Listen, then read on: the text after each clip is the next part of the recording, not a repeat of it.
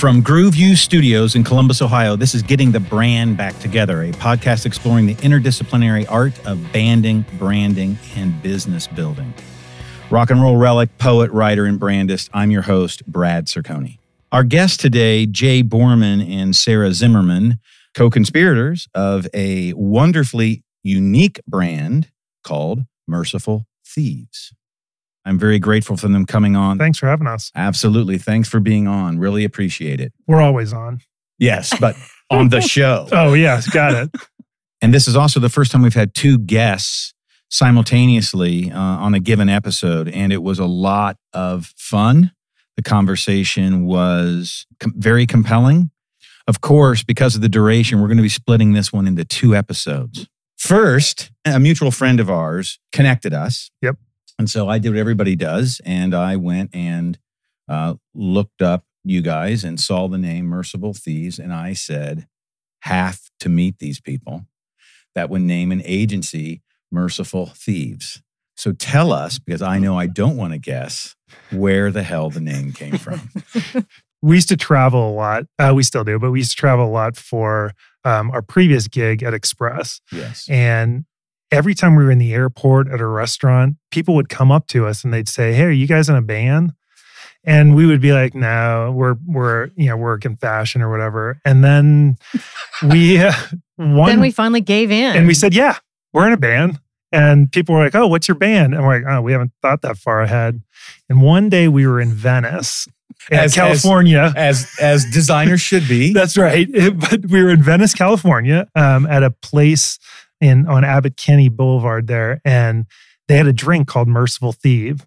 And we were like, that's our band name. Yeah. So from then on, when people asked us, are you guys in a band? We said, yes, Merciful Thieves. That is awesome. Yeah. So you held on to this. I'm sorry, Sarah. But I mean, it gets even better. Like, right? We made up our own album. And, of course. And we have a theme song, and people would be like, "Oh, I've heard it.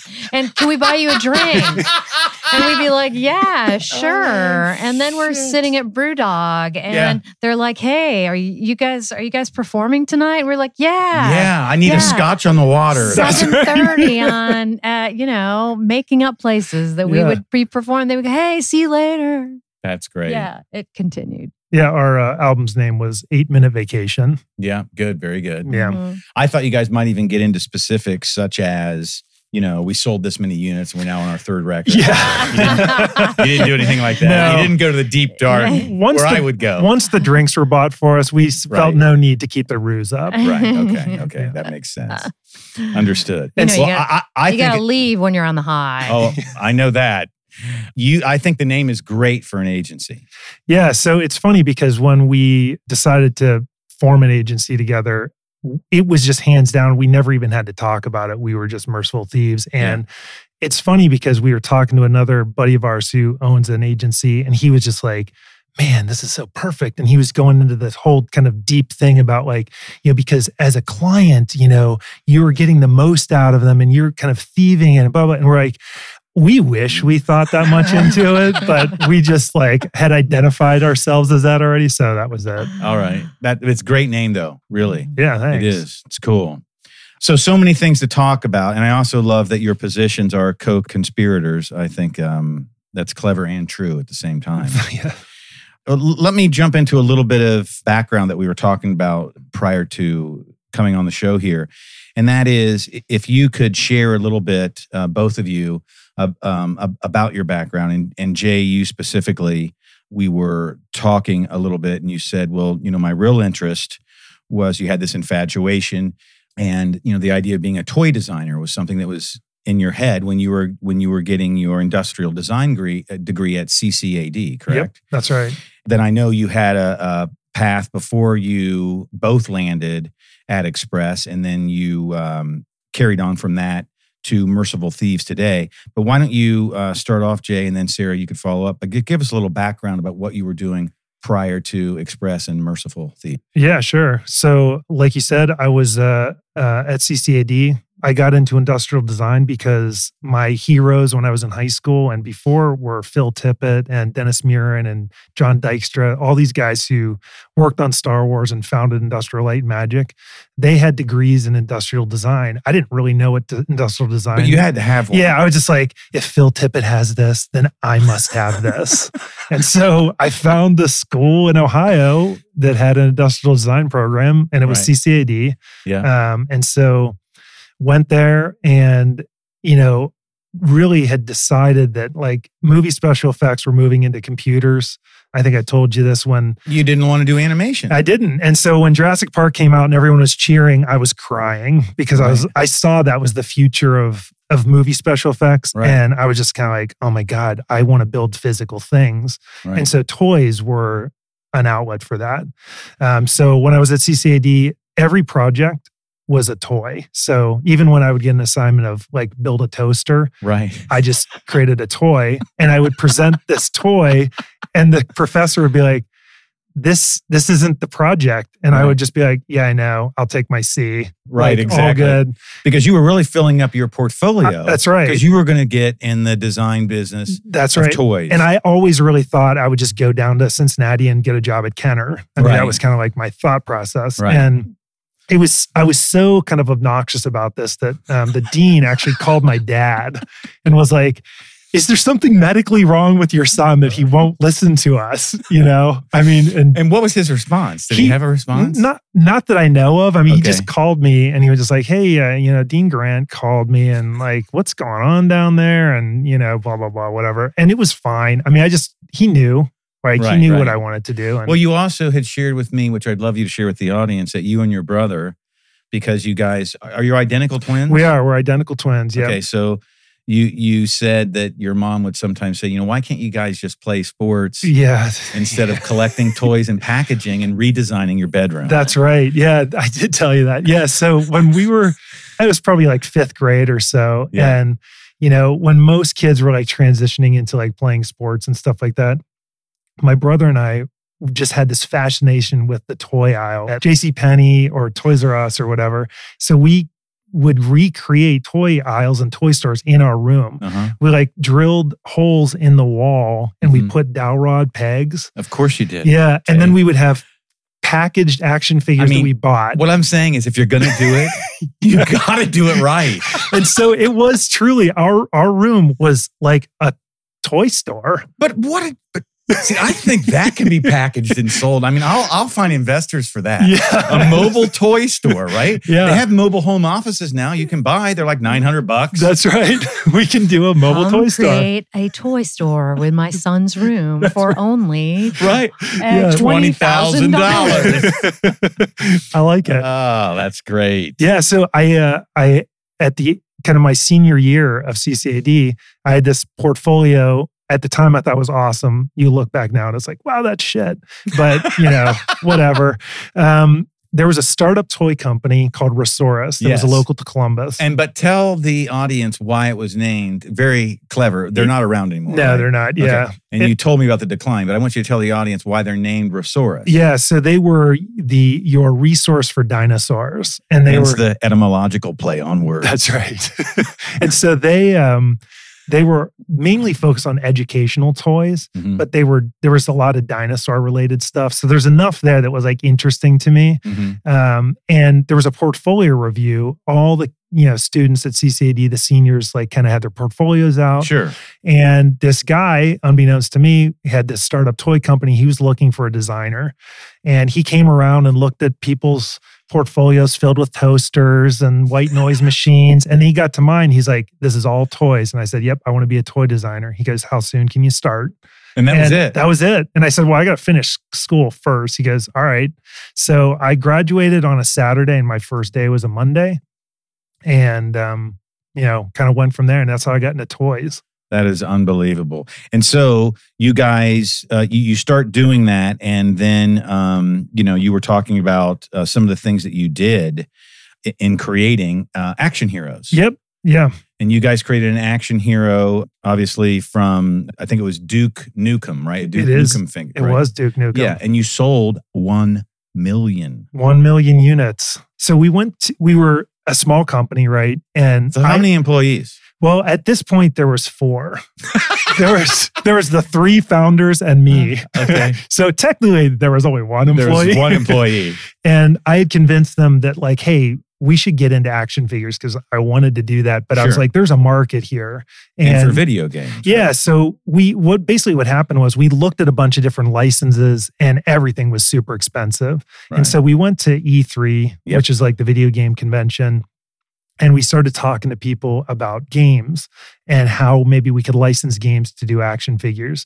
And since no one was doing that at the time, nobody cared, right? Right. So they all overlooked the obvious. Yeah. So they were just kind of these, they're like, wait, you want to pay us to make characters? And we're like, yeah. Yeah. And there you go. And so we got into some really cheap licenses that had recognition, mm-hmm. but it was certainly nothing like Spider-Man or right. Star Wars right. or anything. But that you said Hasbro at the time, right? Yeah. Hasbro, they had just bought Kenner. So they they absorbed the Star Wars license. So right. now Hasbro had G.I. Joe and Star Wars right. and He-Man was gone by that point. So it was like— So you were looking for low-hanging fruit. We were. To exploit as a brand yep. and make a little money for a startup. And I kind of was really wanting to prove to these founders that like we can make money at action figures. Little did I know our first one right out of the gate was going to sell 1 million units. Like that was a freaking accident. Right. But it convinced them like, holy crap, we can do this. So within, I'd say 6 months, I had 17 people that I went to school with working for me because they were like, we got to grow our creative team. And I was like, right. I know just the people. So we brought in all these people that we had just come out of school. We had passion, but we'd never really done this before. And there probably wasn't much strategic direction, right? No, not at all. Right. And so... But it wasn't like a job. You guys were just hanging out together and drawing shit. That was pretty much. And sculpting stuff. So it was... Yeah, all it was... All that I work? It was fun. And it was one of those things where it was like, 3 years later, I'm like, holy crap, I've never taken a day off, not even a weekend off. I love this so much. Right, because it wasn't a job. But the founders kind of wanted to do some different things. The internet started exploding. They started... going into different directions. The company folded. So my brother and I and one other guy started a company called Plan B Toys. Which was your Plan B, but it was only a hobby, right? That's right. Yeah, I mean, it was something that we were like, this is how we're going to make a living. But we really kind of saw it as the hobby part of it was we're going to make our own action figures and stuff like that, but we're going to work freelance for bigger companies. Yeah, okay. And so we did that for a long time, probably about 7 years or so. And the toy industry started taking a big decline. Basically, Walmart became the number one toy retailer. It put the whole industry on its head. Toys R Us, everyone, changed their strategy. And basically, you said, we were talking yesterday, Amazon swallows Toys R Us. And Toys R Us is only buying things that Walmart's carrying. That's right. So the entire topography is ruined. That's right. And so I found myself with a buddy hiking around Mount Rainier on the Wonderland Trail, complaining about the toy industry. And there are so many hikers who do that. And he said, hey, I've got a freelance gig at this fashion brand Express. If you want to, next time we need help, I'll see if the art director will call you. Right. And so... go back home working on this licensed property called Ladder 49. It was a movie that starred John Travolta. I was painting a prototype of John Travolta's head and the phone rang. And it was this guy, Doug Fott, who was an art director at Express. And he said, hey. Love Doug. Yeah. Doug's awesome. And he said, hey, I heard you're a freelance graphic designer. Can you do window design? And I'm like, hey, I'm an expert at window design. Doug, that's a stupid question. And so I put John Travolta's head down and went and got dressed and went to Express. And it effectively ended my toy career because I got excited and, about going into fashion. And so fashion killed the toys, really. For me, yeah. It did. So that was kind of how I got into fashion and got into Express. Okay. And Sarah. You had this lifelong dream of becoming a fashion person. Yeah, that's right. You used the phrase to me earlier about a retail dog. I am a retail dog. Unlike Jay, I was born to be in fashion. I didn't acquire it. No, but I love retail, right? I majored in fashion. I couldn't wait to work for a retailer. I had this interview, my first job with Macy's as a freelancer. And at the time that was in Atlanta, Georgia, and I was in outside Chicago with my family, and I had to go. They called me for an interview, and my dad sent me with a one-way ticket. Of course. And so I had to get the job, and I managed to get the job, and I was too designing windows and doing visual merchandising. Yeah. And that was my start. Okay. So if you can only imagine when Jay and I met and somebody looks at us and says, "Hey, can you hang that from the ceiling and make it blink and spin?" We were like, "Yep." Yes, we can do that. So, yeah, I mean, when you put a little initiative like your one-way ticket, you'll figure out how to get home if you don't have a job, right? I think that's like something we share. Yes. We've had a lot of fun getting into trouble doing stuff like that. Good. That's what creativity, that's that good kind of trouble, whether it's politics or creativity, that's good trouble. Yeah. Right. So, and you also had stints at Limited, Gap. Right? Yep.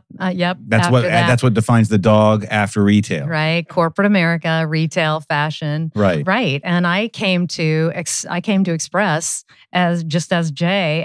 We were both freelancers, and that's how we met. And then Jay, you were there for 17 years, which would have put you, Sarah, there at Express for 13 or so. Yeah, is that right? That's exactly. Okay. And so both started as, well, we'll just say high-end window dressers. Yeah, totally.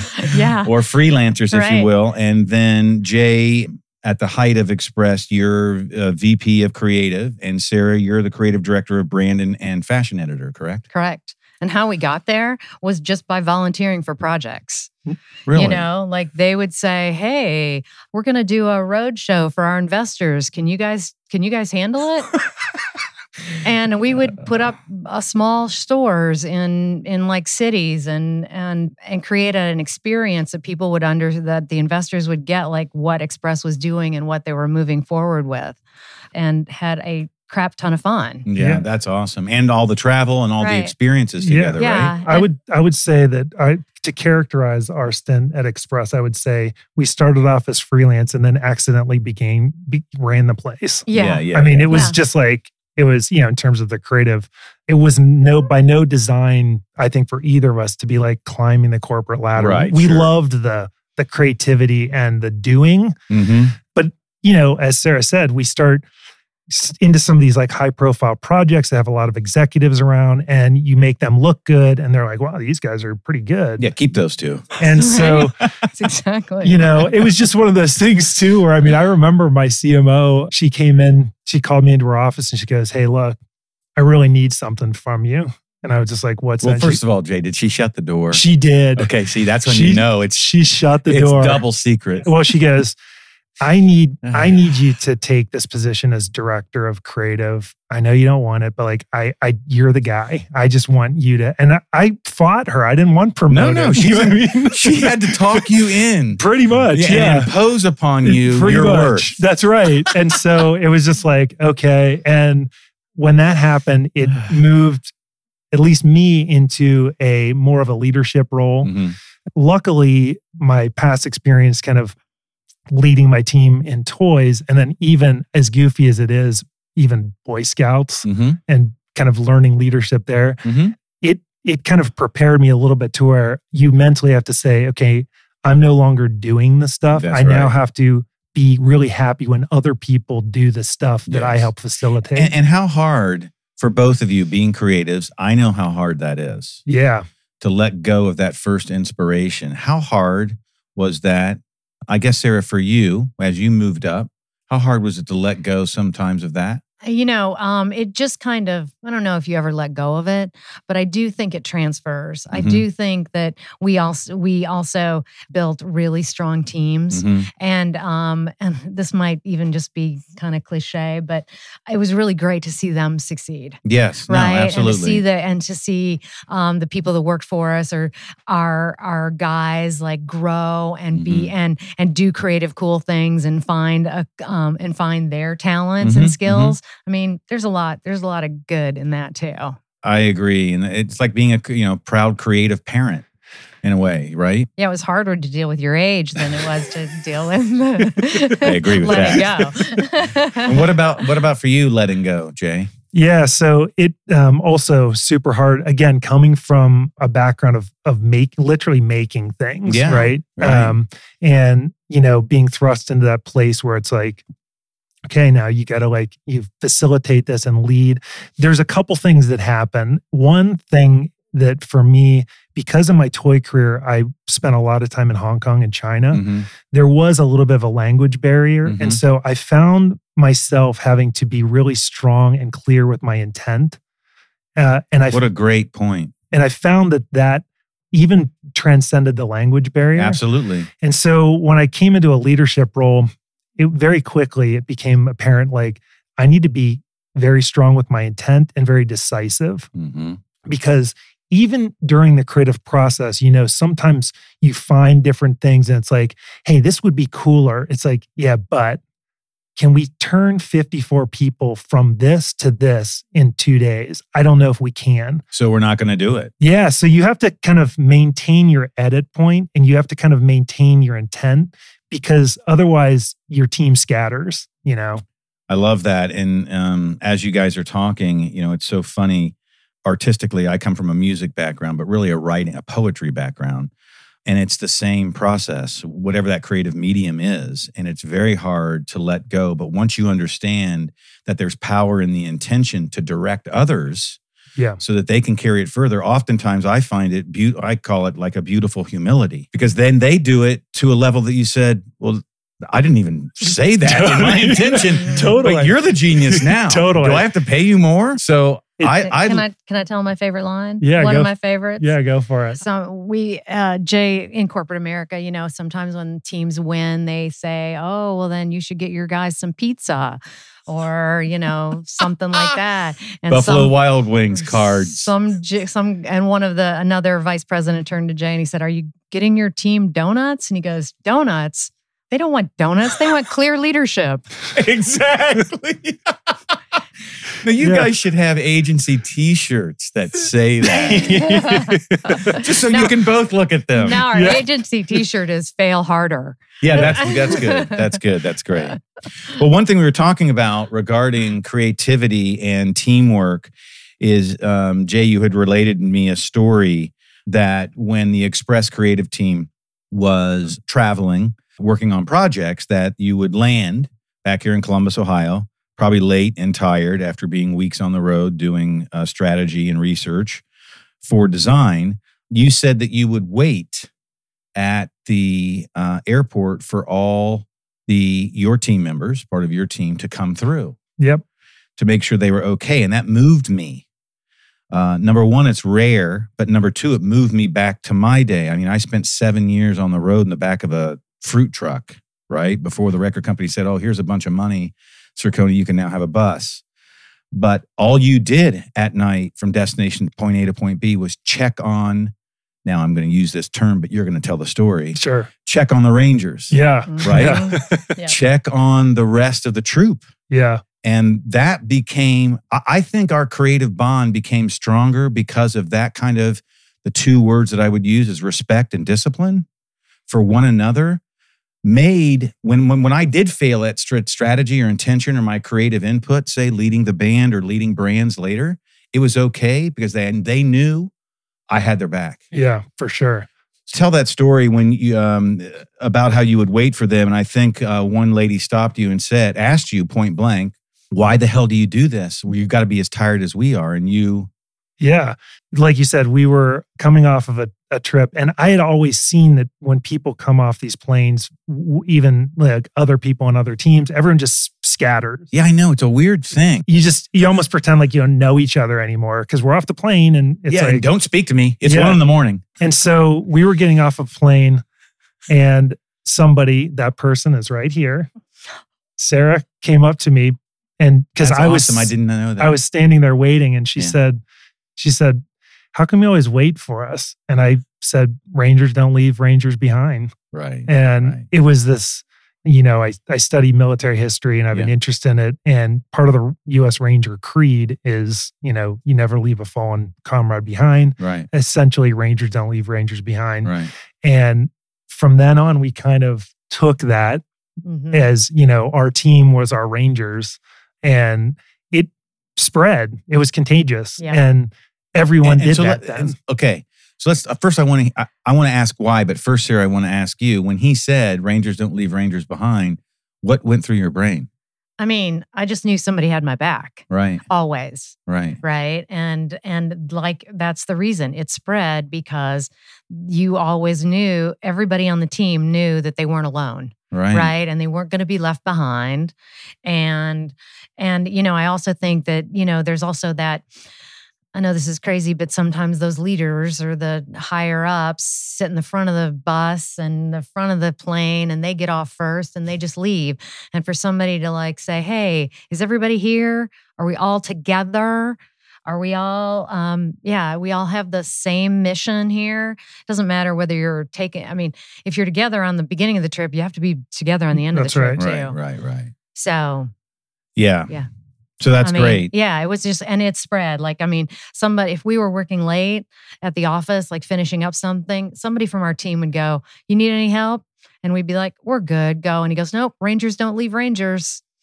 And suddenly they'd sit down and, you know, it'd be like they'd stay late too, and we'd finish up a little sooner, right? Or they were brought into the project and had more intel into what we were working on and what their next day or next week was going to be look like. And, you know, they all loved that.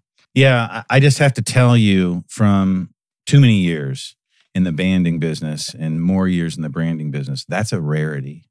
That kind of, first of all, it's beyond just loyalty, right? Because the task is over, but I'm still here by your side. Yeah. That's the romanticism of that.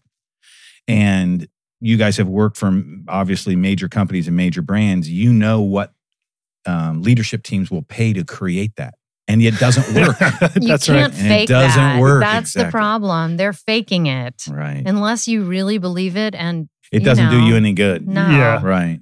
Yeah. And the other thing I was thinking about is it builds this unspoken momentum between the team. That's right. And so the next intention you make, or the next direction you give, or the next strategy meeting you have, they already have a foundation. The team already has a foundation and belief that amplifies that next intention. And they almost build upon one another. That's right. For sure.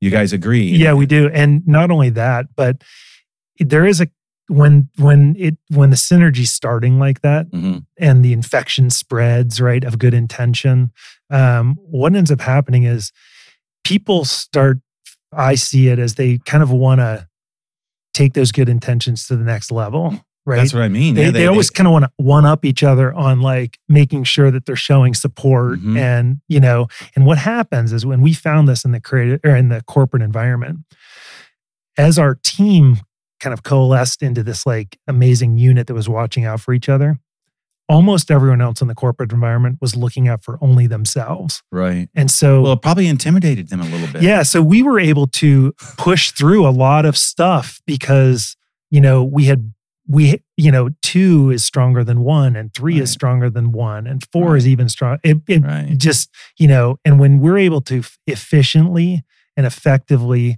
you know, meet these objectives that are placed in front of us, you know, it did intimidate people. And we didn't have that as an intention. In fact, we really hoped that it would kind of spread into other departments.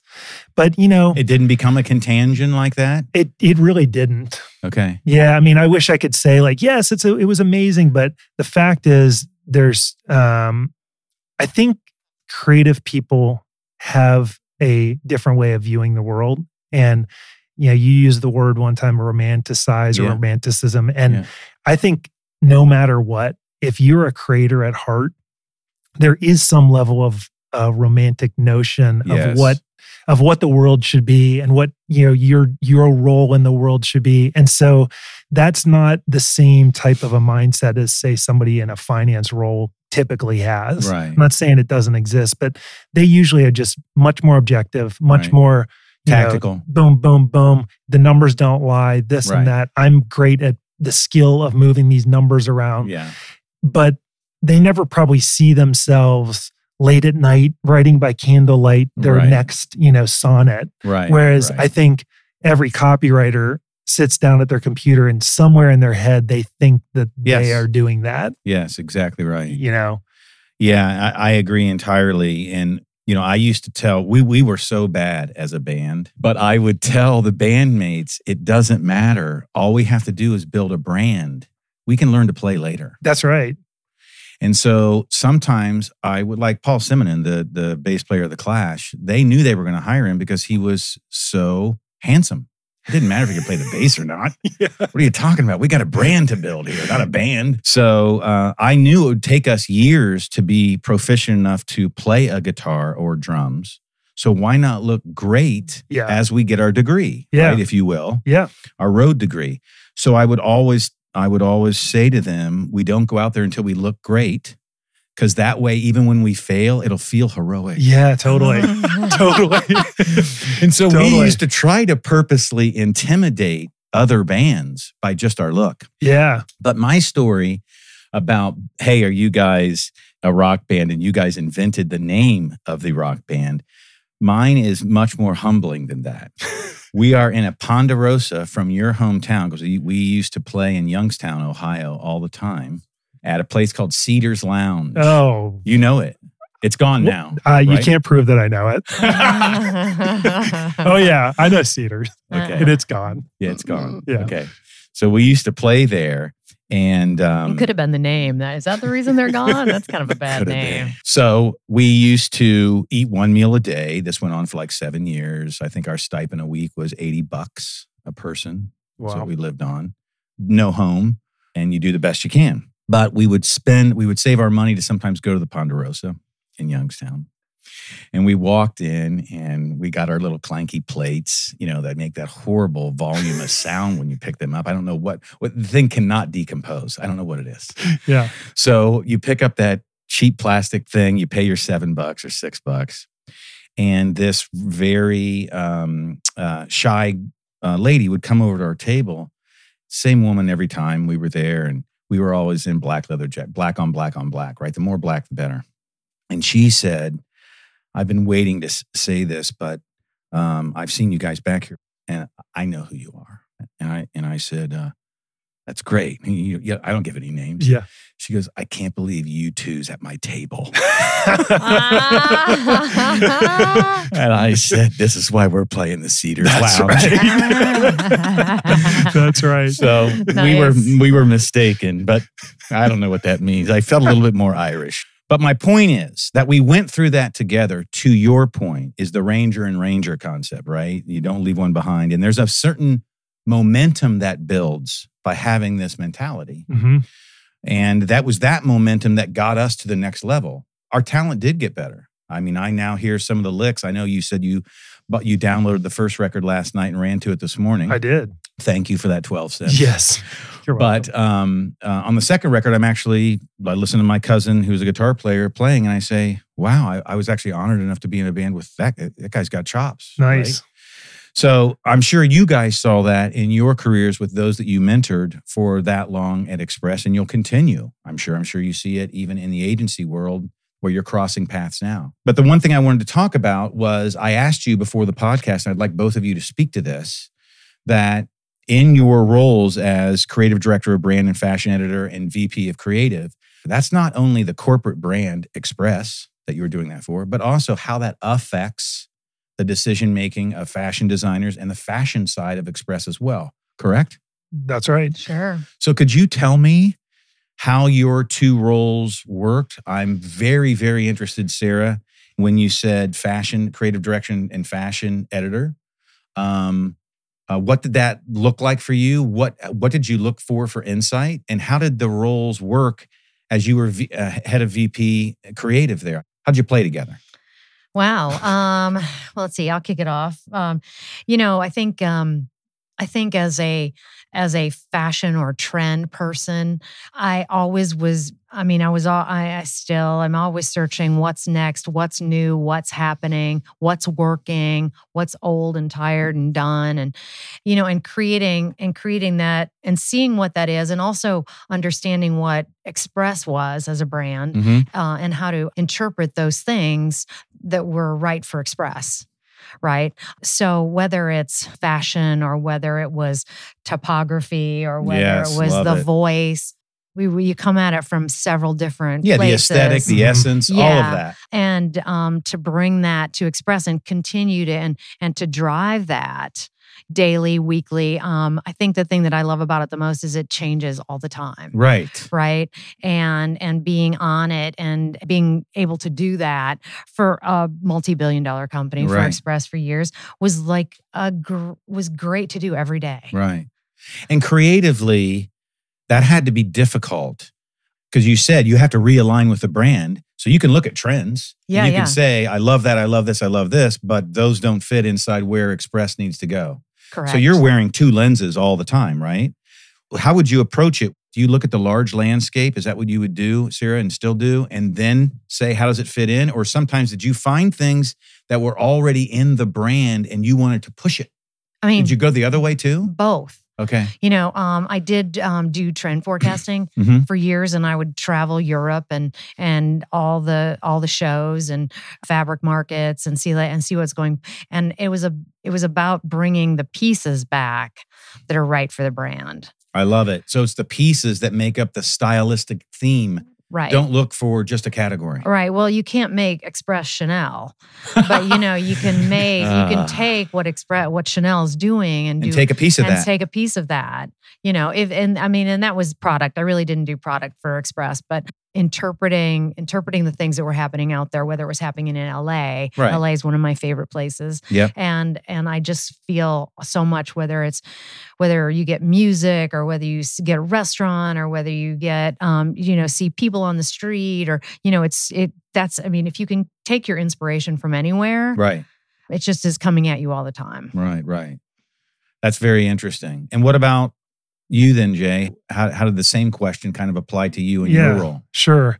I think to put it into context, I'll take a step back and just explain to the listeners how we had structured the department. So I had a CMO, Jim Hilt, who is a really progressive thinker. And he came from the tech industry. So he kind of worked his way into marketing through that. Right. And he always wanted to hear new ideas. And he was like, hey, Jay. And open to that. And he's like, I think all kinds of ideas. Yeah. Yeah. He was like, I think we need to rethink how we're creating because the objectives that we're trying to meet are different than they were when the department was set up.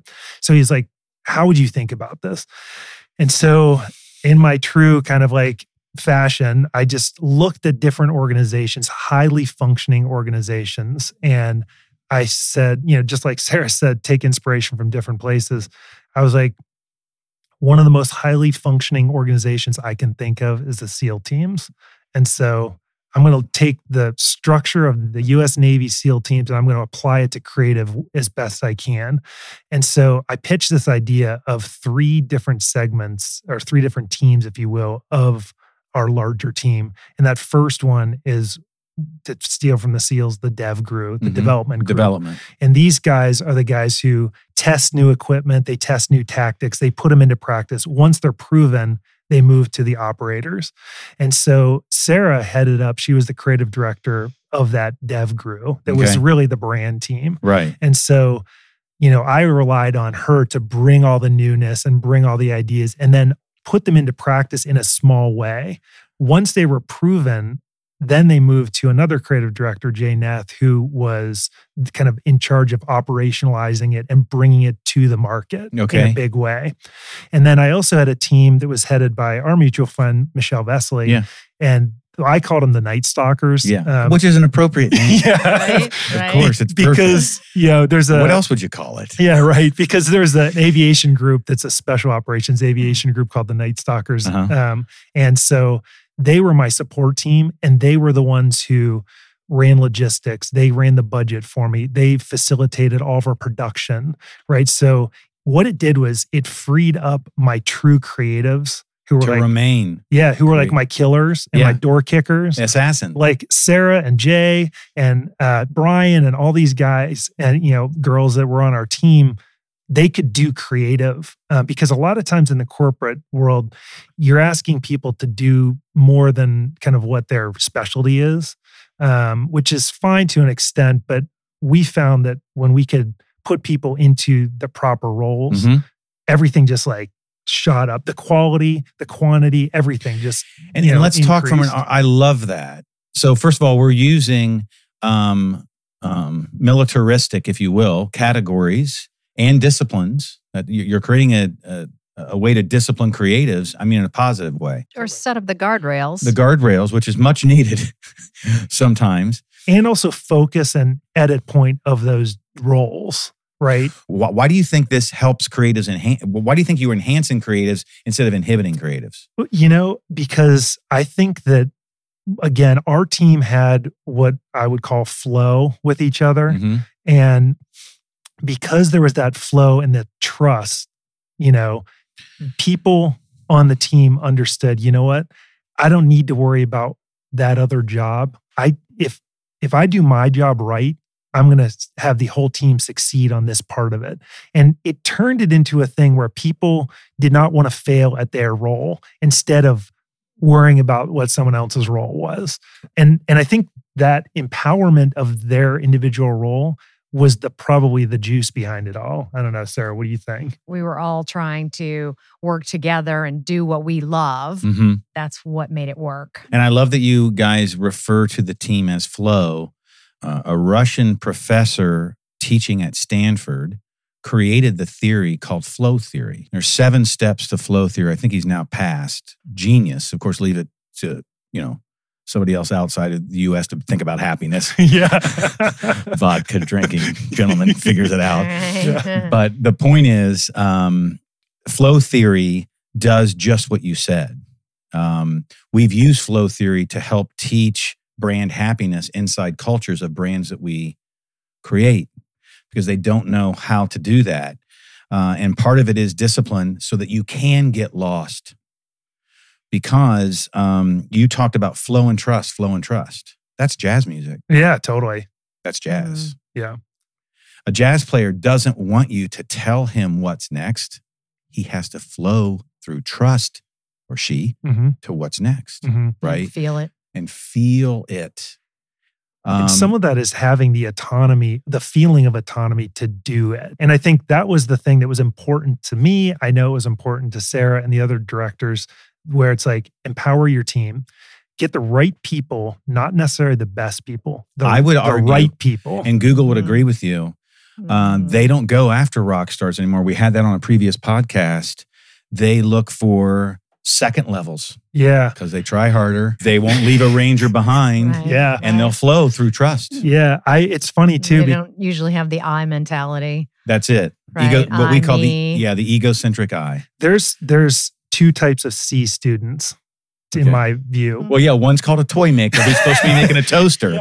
We already know that. Yeah, but there are a heck of a lot of C students who just aren't buying into the system because they're free thinkers. Exactly. And when we were interviewing people, you know, I would always encourage my team, like, look, find the C student, like somebody who's going to surprise you in a really good way, like somebody who's not going to be afraid of a blank sheet of paper. Because the trick that I found with, you know, I'm generalizing here, but the A students is you give them a blank sheet of paper and you say, I don't have much direction for you, but we need this result.